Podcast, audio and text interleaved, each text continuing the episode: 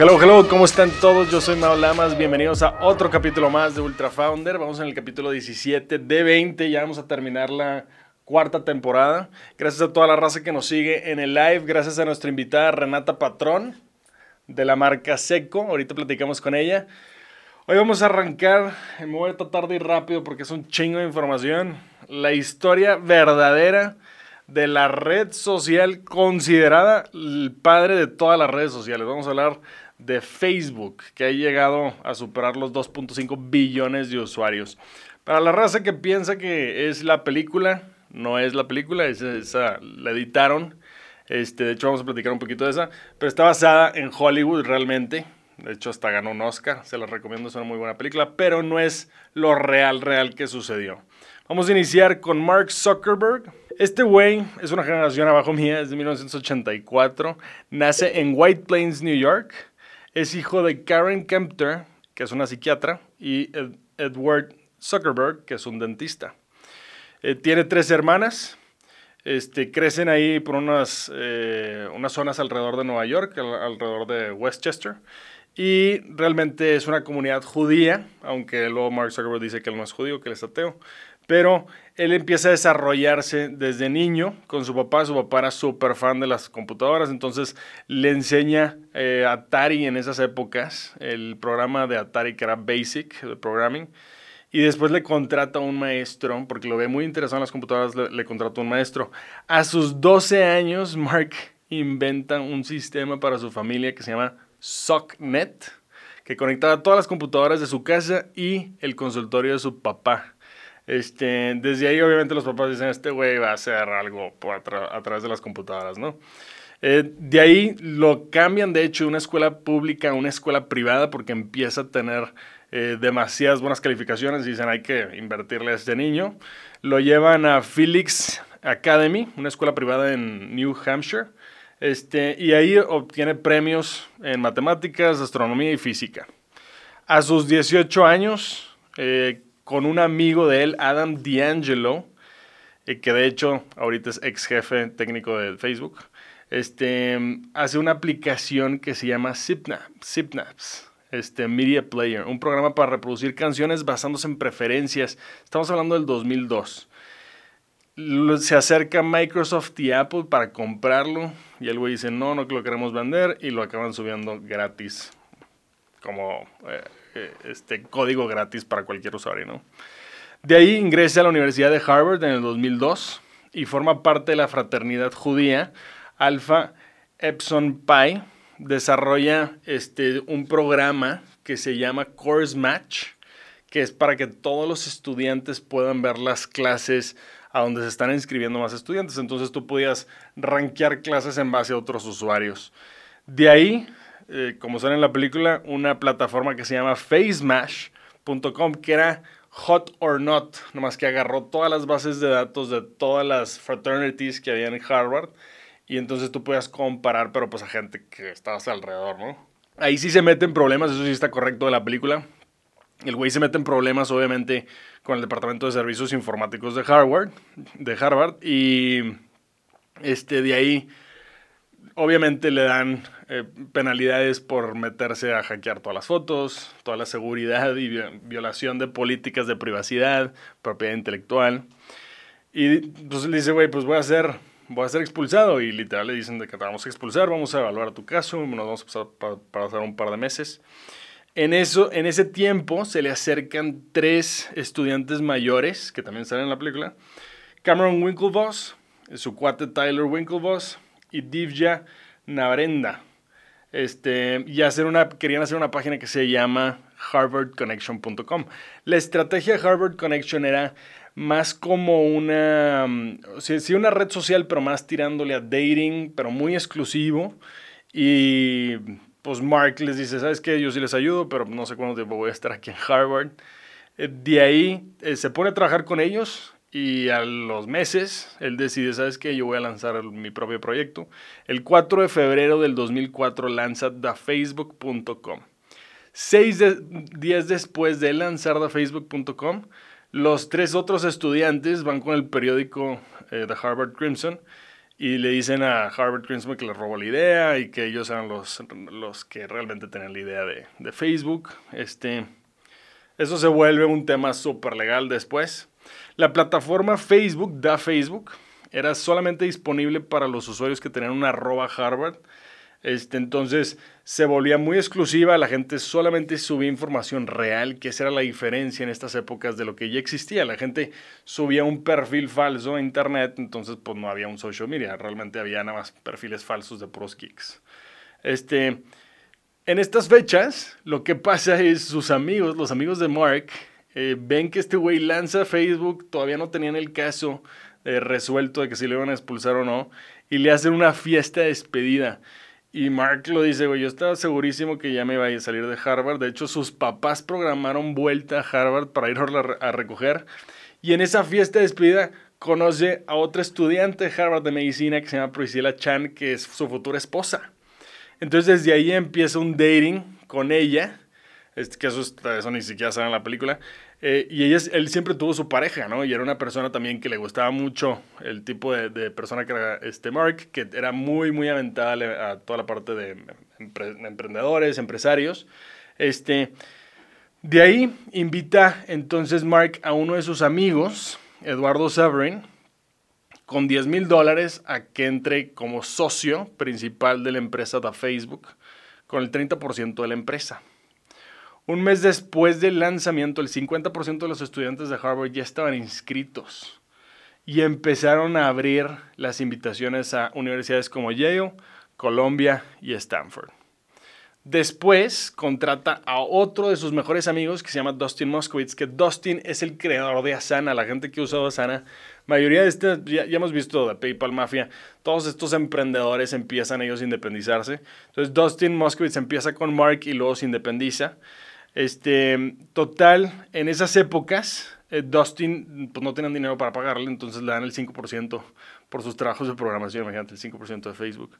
A finales del 2004, la red social empieza a abrirse a todas las universidades y empieza en Canadá también y llega a un millón de usuarios. Recibe su primera oferta, Mark, por 10 millones de dólares y el dice, estás loco cada que ni tenía lana y no, le, no quería lana el güey, o sea, eso siempre lo dice, yo no, yo no vengo aquí por dinero. Este, no le, dan, no le da noticia a Harvard de que si lo van a expulsar o no, y dice, ¿sabes qué? Yo como quiera quiero lanzar de Facebook, esto ya es mi calling, ya le ve el potencial, ya tiene un millón de usuarios, entonces se lanza a Palo Alto, California, siendo súper fan de Steve Jobs, y renta una casa. Entonces se lleva las operaciones hacia allá este, y en el 2005 recibe, o sea, entrando el siguiente año, recibe un mail de Sean Parker, que era el cofundador de Napster. Este, bueno, en la película sale como Justin Timberlake, este güey no era, no era así rockstar, rockstar.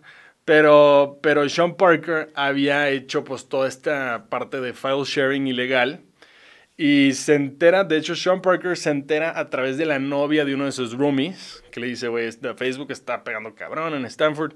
Entonces va directamente con Mark y Mark está muchísimo más joven y se hacen súper compadres. Lo convence a quitarle el da Facebook y nada más se convierte en Facebook. Y le dice, necesitamos empezar a buscar la forma de que las fotos sean más interactivas. Entonces hacen la, la función de etiquetar personas en una foto. Este, de ahí, de, como dato curioso, en la película sale que Mark va a una cita con Venture Capitalists en pijama, eso sí fue verdad, es Sequoia Capital y de hecho eh, fue uno de los problemas que tuvo después porque él no le gusta contar esa historia. Este, pero Sean Parker le dijo, güey, estos güeyes me trataron súper mal, ve con ellos y hazles una presentación en pijama de por qué no deberían de invertir con nosotros.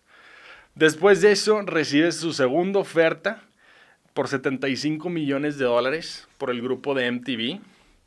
Y dice, ¿sabes qué? No nos interesa. Vamos a empezar a abrir Facebook a más estudiantes. Empiezan a abrir a estudiantes de secundaria y cualquier universidad de cualquier país. Empiezan aquí en México, Reino Unido, Irlanda, Australia, Nueva Zelanda, etc. En ese momento, Mark ve, obviamente por la influencia de Sean, ve un área de oportunidad en file sharing, o sea, lo que era Napster en su momento, y hace una empresa número dos que se llama Wirehog, que realmente era pues era eso, era Napster 2, era tú podías compartir cualquier tipo de, de archivo. Claro que se dan cuenta que esto no funciona en Estados Unidos por las leyes de privacidad, sí funciona muy fuerte en otros países, por ejemplo Rusia, eh, él confiesa que no pueden competir contra el Facebook de Rusia porque allá las leyes no protegen los archivos. Entonces estos güeyes, aparte de ser una, una social community, pues allá no tienes que pagar por Netflix, todo el mundo se comparte cualquier tipo de película, cualquier tipo de archivo. Entonces se, da cuenta que eso no va por ahí. Este, y justo en ese momento, Eduardo Saverin, eso sí sucede en la película, el güey no, no está en California con ellos y un día se enoja con Mark y cancela las cuentas bancarias. Y Mark, bien encabronado, va y mete su tarjeta y paga 85 mil dólares para mantener la operación él solo. De ahí empiezan los problemas con, con Eduardo. Y a partir de en esa época también consiguen cita con Peter Thiel, los que se acuerdan de, de PayPal Mafia. Peter Thiel fue uno de los fundadores de PayPal. Y Peter les dice, a ver, yo te quiero mentorear, yo conozco bien a Sean este, porque estaban en las mismas redes ahí de Silicon Valley. Vamos a invertir medio millón de dólares. Conoce a partir de ahí a su tercer mentor, es el CEO de The Washington Post, que se llama Don Graham, que también en su momento iba a invertir en Facebook y a la mera hora no se hizo, pero le dijo, mira, yo te quiero enseñar cómo ser un buen CEO y cómo ser responsable. Este, y a finales del 2005 recibe una oferta de Yahoo por un billón de dólares y una oferta de Viacom por 1.5 billones de dólares. Y dice, no me interesa vender la empresa. En el 2006, la red social agrega Newsfeed para que los usuarios puedan ver actividades de los otros usuarios dentro de su portal directo y abren la plataforma ya internacional oficialmente. Agrega nuevas funcionalidades el siguiente año como Facebook Marketplace, Facebook Application Developer, que esta fue una super estrategia de Mark. Es decir, a ver, nosotros ya tenemos la infraestructura, pero necesitamos ser relevantes. Entonces, que mejor los nuevos programadores desarrollen en nuestra plataforma para que no se vayan a otra parte y vaya a ser el siguiente Mark. A partir de ahí, este, Facebook supera a MySpace como la red social más visitada y empieza a destacar herramientas este, ya en, el, ámbito político de Estados Unidos se empiezan a involucrar en el 2008 con toda la parte de elecciones, eh, se meten a, más bien no se meten, se dan cuenta que hay muchos grupos políticos a través de la herramienta haciendo movimientos. Y bueno, pues aquí se da cuenta también Barack Obama y John McCain de todo el potencial que tiene y se empieza a hacer toda esta bola tan grande de lo que es la influencia de Facebook. El, ese mismo año, Microsoft, Bill Gates le habla y le dice, yo te ofrezco 15 billones de dólares. Y él me dice, nope, no me interesa. ¿Qué puedo decirle que no me interesa 15 billones de dólares? En estas fechas, este, ya llevaba mucho tiempo con su novia, con Priscilla Chan, y el pinche Mark está loco, le hace un contrato de confidencialidad y de relaciones para irse a vivir juntos. Entonces se van a vivir juntos, este, y a finales de 2007 conoce a Sheryl Sandberg en una fiesta de Navidad a través de la comunidad de, de pues, puros techs y la hace director de operaciones, que de hecho ella se volvió famoso por eso, porque fue la que llevó a Facebook a tener números positivos este, después de tantos años. O sea, nadie sabía qué iba a hacer y ella propuso cambiar la metodología para toda la parte de ads. En el 2009 compran FriendFeed por 45 millones de dólares y empiezan con esta estrategia de no podemos avanzar tan rápido, necesitamos empezar a comprar empresas.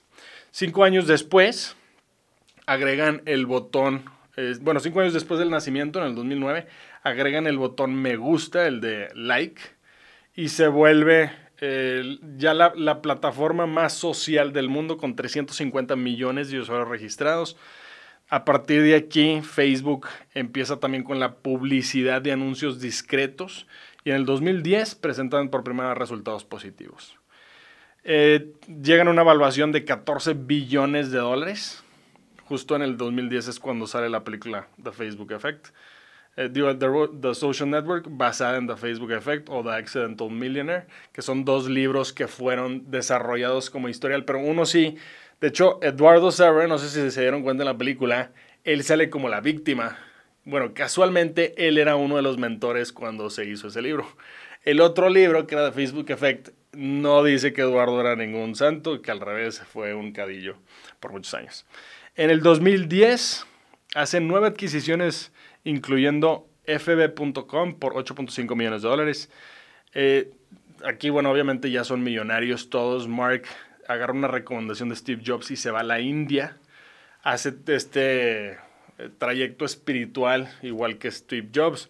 Empieza toda esta filosofía de donde nace internet.org, que es toda una iniciativa para llevar internet a todo el mundo.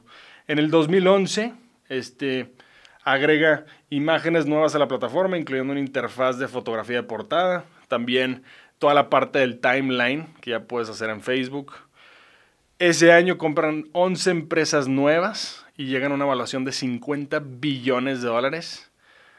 Ocho años después de estar juntos, Mark y Priscilla se casan en el 2012 y ese mismo año compran una de las empresas más relevantes ahorita, Instagram, en un billón de dólares y llegan a la evaluación de 83 billones.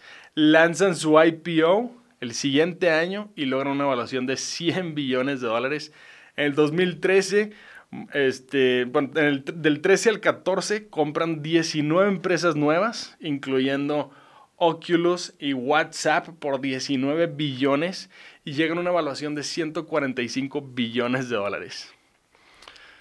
Es un chingo de lana, es un chingo de información. En los últimos años Facebook agrega Facebook Stories, hace toda la integración del ambiente entre WhatsApp, Instagram y Facebook. Este, lamentablemente se le atraviesan problemas como eh, los datos que salieron al hackeados con Cambridge Analytica. No sé si vieron ese, es un, es un documental en Netflix que se llama The Great Hack, se lo recomiendo bastante. Tuvo que él ir al Congreso ahí eh, a presentar su caso este Mark, porque realmente fue un data breach muy, muy agresivo. Para el 2015 y 2019 compran 25 empresas nuevas y llegan a una evaluación de 410 billones de dólares. Hoy en día, la empresa está evaluada en más de 850 billones de dólares y Mark él solo está evaluado en 95 billones. ¿Con qué nos quedamos? Ya me pasé un chingo de tiempo. ¿Con qué nos quedamos de, Facebook? Número uno, cometer errores continuos. O sea, Mark siempre platicaba desde el inicio que tienes que aprender conforme vas creciendo. Y él no sabía que ellos iban a ser la plataforma más grande. Él pensaba que alguien iba a llegar y realmente agarrar el proyecto a hacerlo más grande. Entonces él dice, fail fast y fail forward. Es mayoría de, los dichos de muchos emprendedores. Número dos, el tener la mentoría, todo lo que le faltaba a él, bueno, mentoría mala o mentoría buena, lo de Sean Parker o Peter Thiel o Don Graham, todo esto fueron escalones que él tomó para ir creciendo como empresario. Y número tres, eh, la pasión que él siempre tuvo desde el inicio, el tener tantas salidas de tanto dinero y decir, no, yo quiero ser la herramienta más grande del mundo y yo quiero lograr esto en mi vida. Entonces vamos a dejarlo ahí, tomamos un pequeño break y pasamos con nuestra invitada Renata Patrón de Seco. ¿Quieres hacer tu podcast? Únete al estudio i9 donde tienen una metodología plug and play. No necesitas nada, puedes tener tu primer capítulo publicado en días. Usa el código MAULAMAS para que te den un 30% de descuento. Manda un mail para información a estudio.innovación9.com. Excelente, estamos de regreso en el Club de Emprendedores Ultra Founder como invitada Renata Patrón de Seco. ¿Cómo estás? Muy bien, ¿y tú? Bien, gracias. Oye, ¿te queda muy lejos o no? El estudio. El estudio, la ciudad ya me queda lejos. ¿Dónde estás viviendo? En Los Cabos. Ay, claro. En la playa. Justo fue lo primero que le pregunté a Regis. A ver, esto es una marca de surf y de playa. Mm, es que lo puedes ver así porque es lo que le hemos tirado ahorita, como en el marketing. Pero realmente es una, es una marca que abarca todo deporte acuático. Acuático. O todo estilo Entonces, acuático. No tienes por qué estar aquí en la Ciudad de México. Realmente no. Realmente. no. Oye, a ver, Renata, pero explícame, ¿esto cuándo, cuándo nace o por qué nace? Mira, la idea nació hace ya creo que más de cinco años. Ok. Eh, con mucho, yo, a mí siempre me ha gustado todo deporte acuático. Em, Ok. Esquié mucho en Valle de Bravo, de chica. Y entonces entre la lancha y luego saliéndose del jacuzzi Tú eres de aquí. y así. Yo soy de aquí, yo soy de la ciudad. Ok. Y los fines de semana pues nos íbamos mucho allá. Claro. Y surgió la idea de, ay, no, es que unos ponchos, o sea, pero mamelucos. Surgió la idea con mamelucos, porque ponchos ya existen. Ok. Este, mamelucos de toalla para cuando sales del jacuzzi o justo de salir de nadar, estaría Claro. excelente. Ahí justo yo empecé a surfear. Nice. Entonces, ¿Pero surfear dónde? Ah, tenemos muchas playas para surfear. Ah, ¿sí? Sí, sí, Aquí la más cercana es Acapulco, Ok. pero bueno, ¿Y si se puede surfear? Sí, claro. Sí. La Bonfil se llama. Mira. Se puede surfear allá, te puedes ir un poco más lejos. No me mates, pero yo no conozco Mm, Acapulco. Ay, sí. Te lo juro, no lo conozco. Mira, ¿de dónde eres? de Monterrey. Ah, mira. poco lejos de las sí, olas. exacto. Pero, Pero- está increíble, me imagino. Sí, no, bueno, Acapulco es un poco más sketchy para surfear y aprender, pero está la Saladita en Ixtapa, Ok. este, todo Oaxaca, todo Oaxaca es maravilloso para surfear, Nice. pues Baja California, ahí, bueno, tenemos mu- muchas playas para eso. Entonces tú dices, oye, ¿sabes qué? Voy a empezar a agarrar este deporte. No, ya, ya me gustaba. Ah, O sea, ya estaba justo, o sea, llegaron juntos. Ok. Entonces yo en ese entonces estaba estudiando diseño textil. Ah, mira. Sí. Por eso se conocen. Y de ahí. Claro. Y entonces, pues no me dejará mentir, ya me agarró la idea de, ay, pues un, un jumpsuit para mí, yo me voy a mandar a hacer uno para cuando salga del agua. Normalmente cuando nos vamos a surfear, acampamos. Entonces, a la hora de, pues acampar, se vuelve un poco más, mm, Más tedioso. Más incómodo. más incómodo. Claro. Exacto. Yo justo siempre busco el cómo mejorar mi incomodidad alrededor de lo que sea. Claro. Entonces, pues dije, me voy a hacer un jumpsuit de toalla para, justamente para cuando me salga del agua, así luego, luego me lo pongo y pues ya estoy lista. Entonces ah, dije, bueno, esta idea se me tiene que quedar, me lo empezaron a chulear muchísimo, dije, ah, Claro. no, está buenísimo el jumpsuit, yo también quiero uno. Entonces dije, pues mira, eventualmente me encantaría sacar estos jumpsuits para vender. Mientras tanto, justo en las idas a surfear, conozco a una amiga que ahora es mi socia, se llama Lilo, Ok. eh, que me dice, oye, pues yo traigo más o menos la misma idea, me encantaría ponchos de toalla, pero estoy viendo que tú estás sacando por ahí la idea de, de, ropa de toalla, de jumpsuit, entonces pues hablemos. Bueno, no se diga más, el clic perfecto, Claro. soy amiga de la vida, Nice. y empezamos con seco. Ok. Entonces, nuestra idea empezó con el famoso jumpsuit de toalla. Sabíamos que ya habían hoodies, que son las típicas como que se salen de, de nadar, de la natación y son enormes. Y Que son es como una toalla, pero tiene un gorrito. Ajá, es una toalla- Se me hace que se las he visto a mis sobrinos. Sí, exacto. Pero es nada más para niños. enormes. Hay para, no, hay para niños y adultos, Ah, pero sí. solo existía eso. Mira. Entonces empezamos a buscar y dentro del mercado no había nada igual. Este, entonces pues dijimos, pues está abiertísimo para hacer ¿Qué queremos? Hacer una marca de ropa que sea distintos tipos de ropa, de productos, pero que todo sea de toalla. Nuestro eslogan es Functional Drywear. Nice. Entonces, pues, ¿qué es lo que queremos? Que haya practicidad dentro de estos productos. Claro. ¿Qué no queremos? El fast fashion y el que sea solo porque está de moda, el que se vaya ahí. O sea, queremos practicidad y Aparte, el funcionalidad. fast fashion dura la prenda. Nada. Nada, ¿verdad? O sea, Sí. es de reciclar y. Sí, bueno, no. sé si se recicla, pero es de continuo. No se recicla, no se es recicla. una- sí, eso es otro tema muy grande. Por favor, invente algo para reciclar ropa. Nos estamos llenando de ropa basura. Sí, eso- ese es otro tema Es bastante tema, sí. extenso. Pero pues justamente yo estudiando diseño textil, sabía que quería hacer algo respecto, o sea, como al respecto Claro. del fast fashion y dije, me voy a ir todo lo contrario. No sé si Claro. has escuchado de la historia de Patagonia, de la marca. Mm, No, ¿verdad? Cubrimos. Ahí te lo dejo de tarea. Sara. No, Pero Sara es nada. Inditex. Sí, es Inditex, exacto. No, No, Patagonia no. pues no, es no. todo lo contrario a ahí luego Ah, sí. de tarea. Ay, bueno, luego, luego, Andy. Porque Sí, es esos son, ese es como mi mentor. Yo dije, si esta marca pudo hacer un proceso así de bueno en el mundo, creo que yo también le puedo tirar a eso. Nice. Entonces, pues empezó, dijimos, pues queremos que sea producción mexicana, este, de muy buena calidad. Digo, obviamente ha sido todo un, oh, híjole, a prueba de No me error. esperaría nada menos de de, no la vida parar. del emprendimiento. Sí, de no parar. Claro. Y pues nada, empezamos a sacar productos. Tenemos los pants, por ejemplo, pues tienen un cierre abajo, que entonces tú te lo abres, te quitas el traje de baño mojado, ya se queda medio falda, Ah, ya. te lo claro. cierras y pues ya estás así, delicioso. Está cool. Seco y ajá. Muy práctico. Eh, mamelucos, lo queremos hacer todo como muy unisex. Mm, ahorita manejamos tres colores, pero que todo sea que, que se puede usar tanto para el hombre como para la mujer, como para los niños. Justo para no abarcar el fast fashion de que, no, ya, el ese estampado ya pasó de moda. Sí, y ya no lo puedo quiero. usar. Claro. Ya no lo quiero usar. Oye, ¿y, a quién, y a quién vas dirigido? O sea, 100% al, a retail. O sea, tú vas al usuario final. Yo voy al usuario final, a ese le hablo, con ese me comunico. este, ¿Tipo en dónde? En- o sea, en playas. Pues mira, ahorita manejamos. no sé qué. Sí, este. Mira, hemos estado desde. em, en como eventos de triatlones y entonces ahí pues la gente nos pues, llega a ver. perfecto. Ajá, de competencias, de, de wakeboard, de surf, de diferentes cosas. Oye, yo no conozco absolutamente nada. Hay mucha, o sea, hay instituciones aquí en México de eso, de así competencias de surf. No, y- claro. Sí, está A- enorme. A ver, tenemos de las mejores playas de todo el mundo para surfear. Nice. Sí, o sea, aquí se, o sea, hacen, hay uno que se llama el Mexi Long Fest, que es el festival de los más importantes en todo el mundo de longboard. Longboard es una tabla larga para surfear y tenemos de las olas, de las mejores olas para ese deporte. Eh, se llama La Saladita, justo en Ixtapa. Nice. Entonces, sí, o sea, te abres Y viene ese gente mundo, de todo el mundo. Viene de todo el mundo, desde Australia viene para acá. Oye, pues también pasarnos la fecha, va a estar increíble. Exacto, acaba de ser, así. de hecho, la No semana me pasada. digas. Esta vez sí fue en. Sayulita.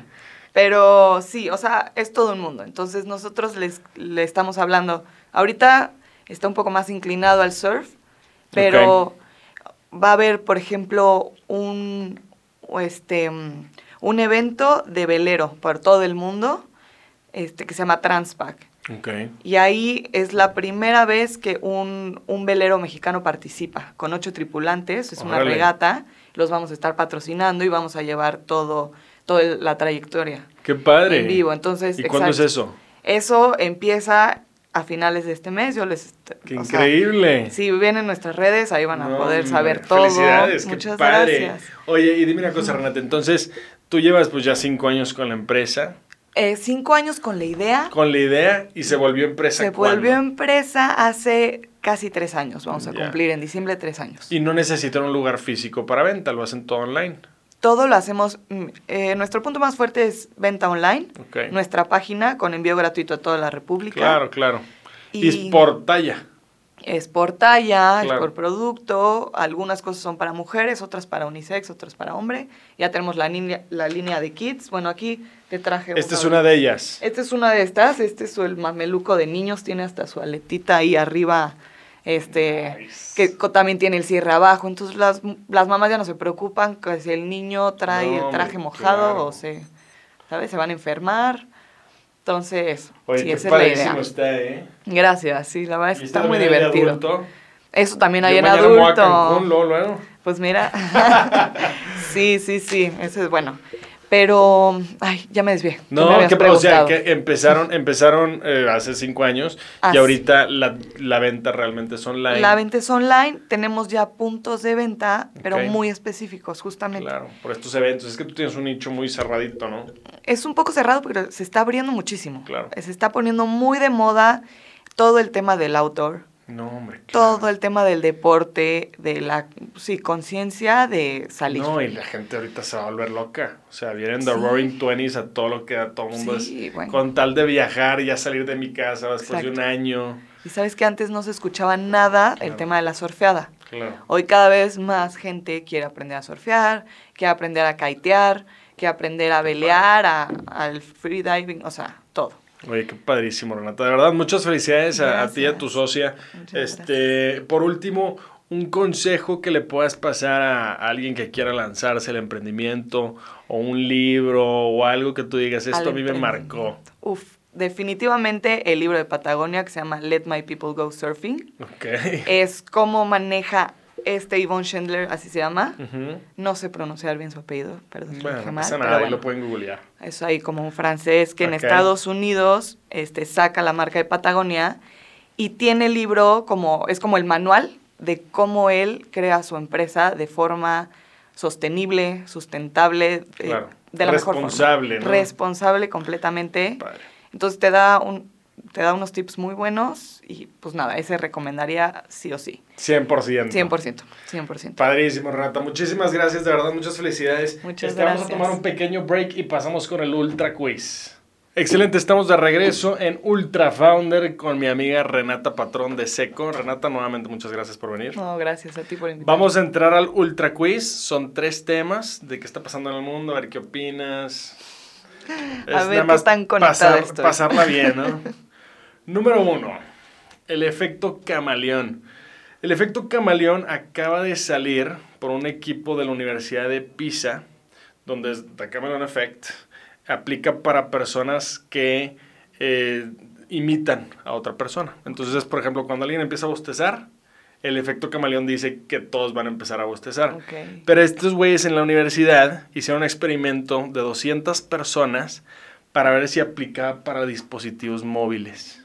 Entonces, 200 personas y unos empiezan a agarrar su dispositivo a ver si los demás empiezan a agarrar su dispositivo móvil. Y se dieron cuenta que el 50% de las personas que ven a alguien agarrar su dispositivo, ellos también automáticamente agarran su dispositivo. Claro, no lo dudo. ¿Verdad? Claro. Y, y me imagino que también, pues le estás poniendo atención a alguien y ves que alguien hace esto, pues tú también dices, bueno, te voy a estar viendo con tu celular, pues tú también haces esto. Bueno, en el celular ese es el caso, pero es un reflejo, claro. Es un reflejo, ¿estás de acuerdo? Entonces, acordaron que dentro de los primeros 30 segundos después de ver a alguien, el 50% de las personas agarran su celular. Mira. Entonces, varias preguntas. ¿Qué tan dependientes nos estamos volviendo de la tecnología? Número uno, ¿hay un nivel más alto de dependencia y crees que funcionaría al revés? O sea, el efecto de que todo mundo deje su celular y pues tú también lo dejas.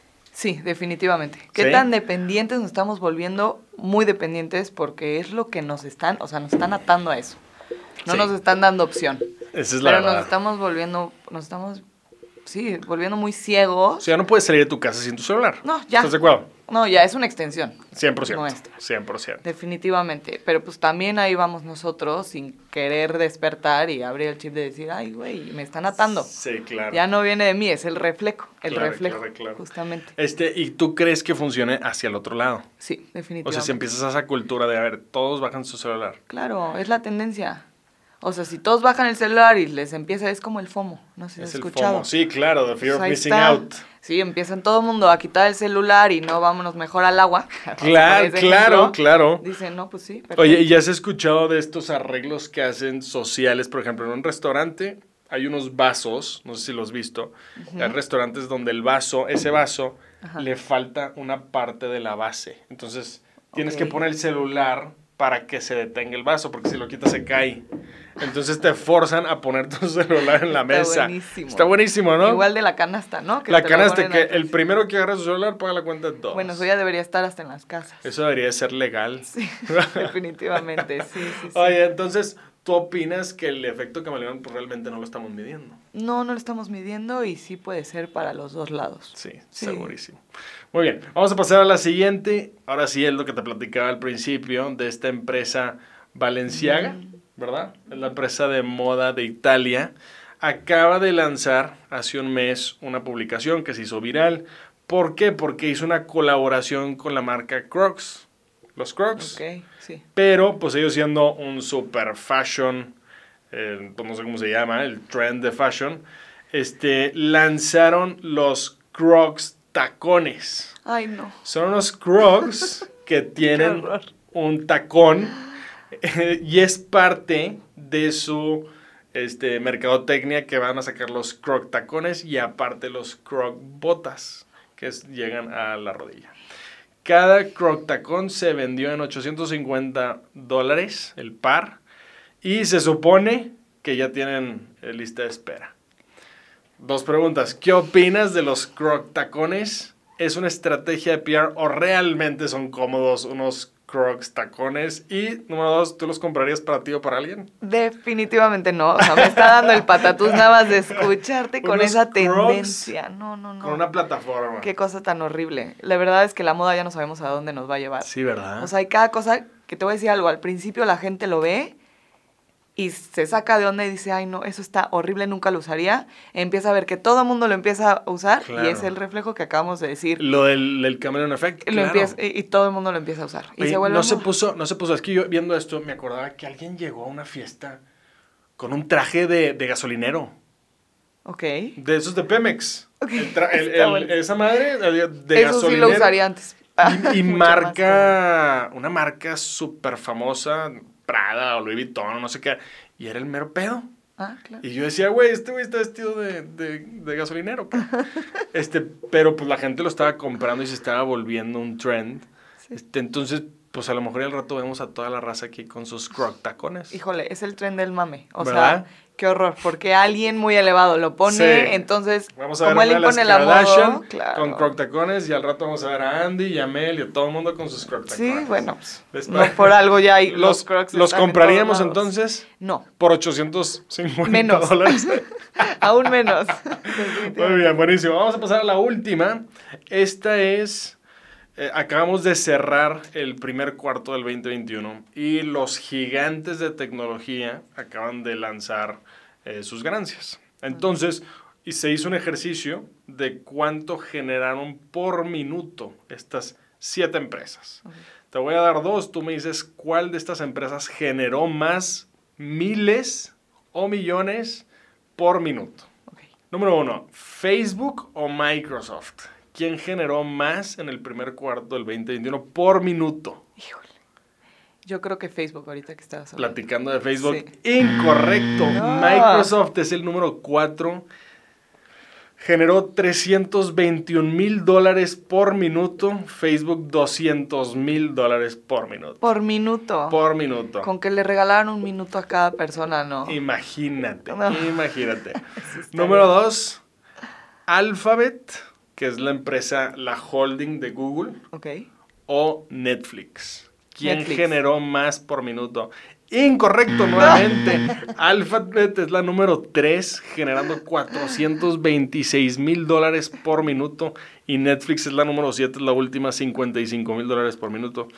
Y los últimos tres, ¿quién generó más de estos tres? ¿Tesla, Amazon o Apple? Amazon. Correcto. ¿Y de los otros dos? Tesla, Amazon o Apple. Yo creo que Tesla esta vez. Incorrecto. Le Ah, pegaste mira. la número uno, que era la más difícil.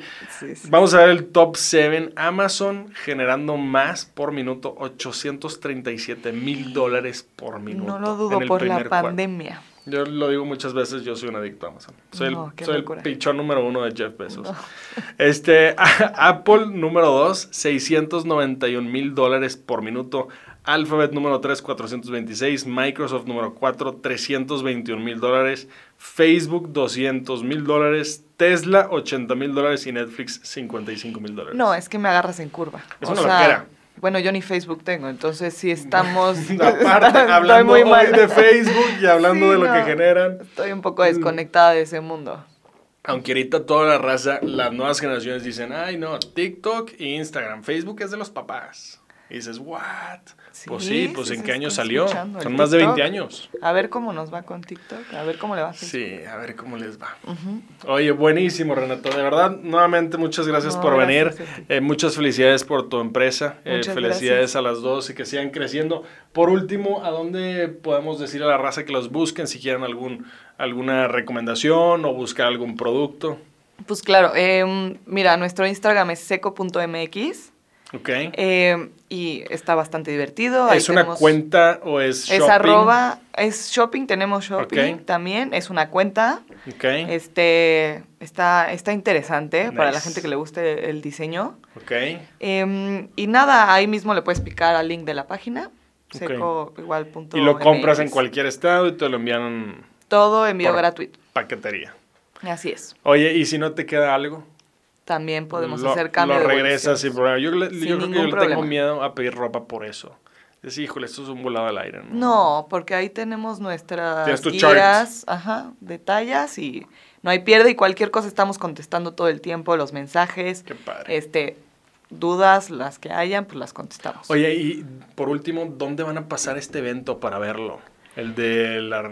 Esto va a ser justo en. Facebook Live y este en. Instagram también. Y ahí podemos ver la marca. Ahí van a poder ver la marca, ahí va a haber entrevistas con todos lo- los tripulantes, Qué increíble. este, toda la historia. Qué orgullo, de verdad, muchas felicidades, Renata. Muchas gracias. Por último, vamos a mandar saludos esta semana a Luis Ramos, que está en Polanco, Aarón González en Coyacán y Diana Flores en Coyacán.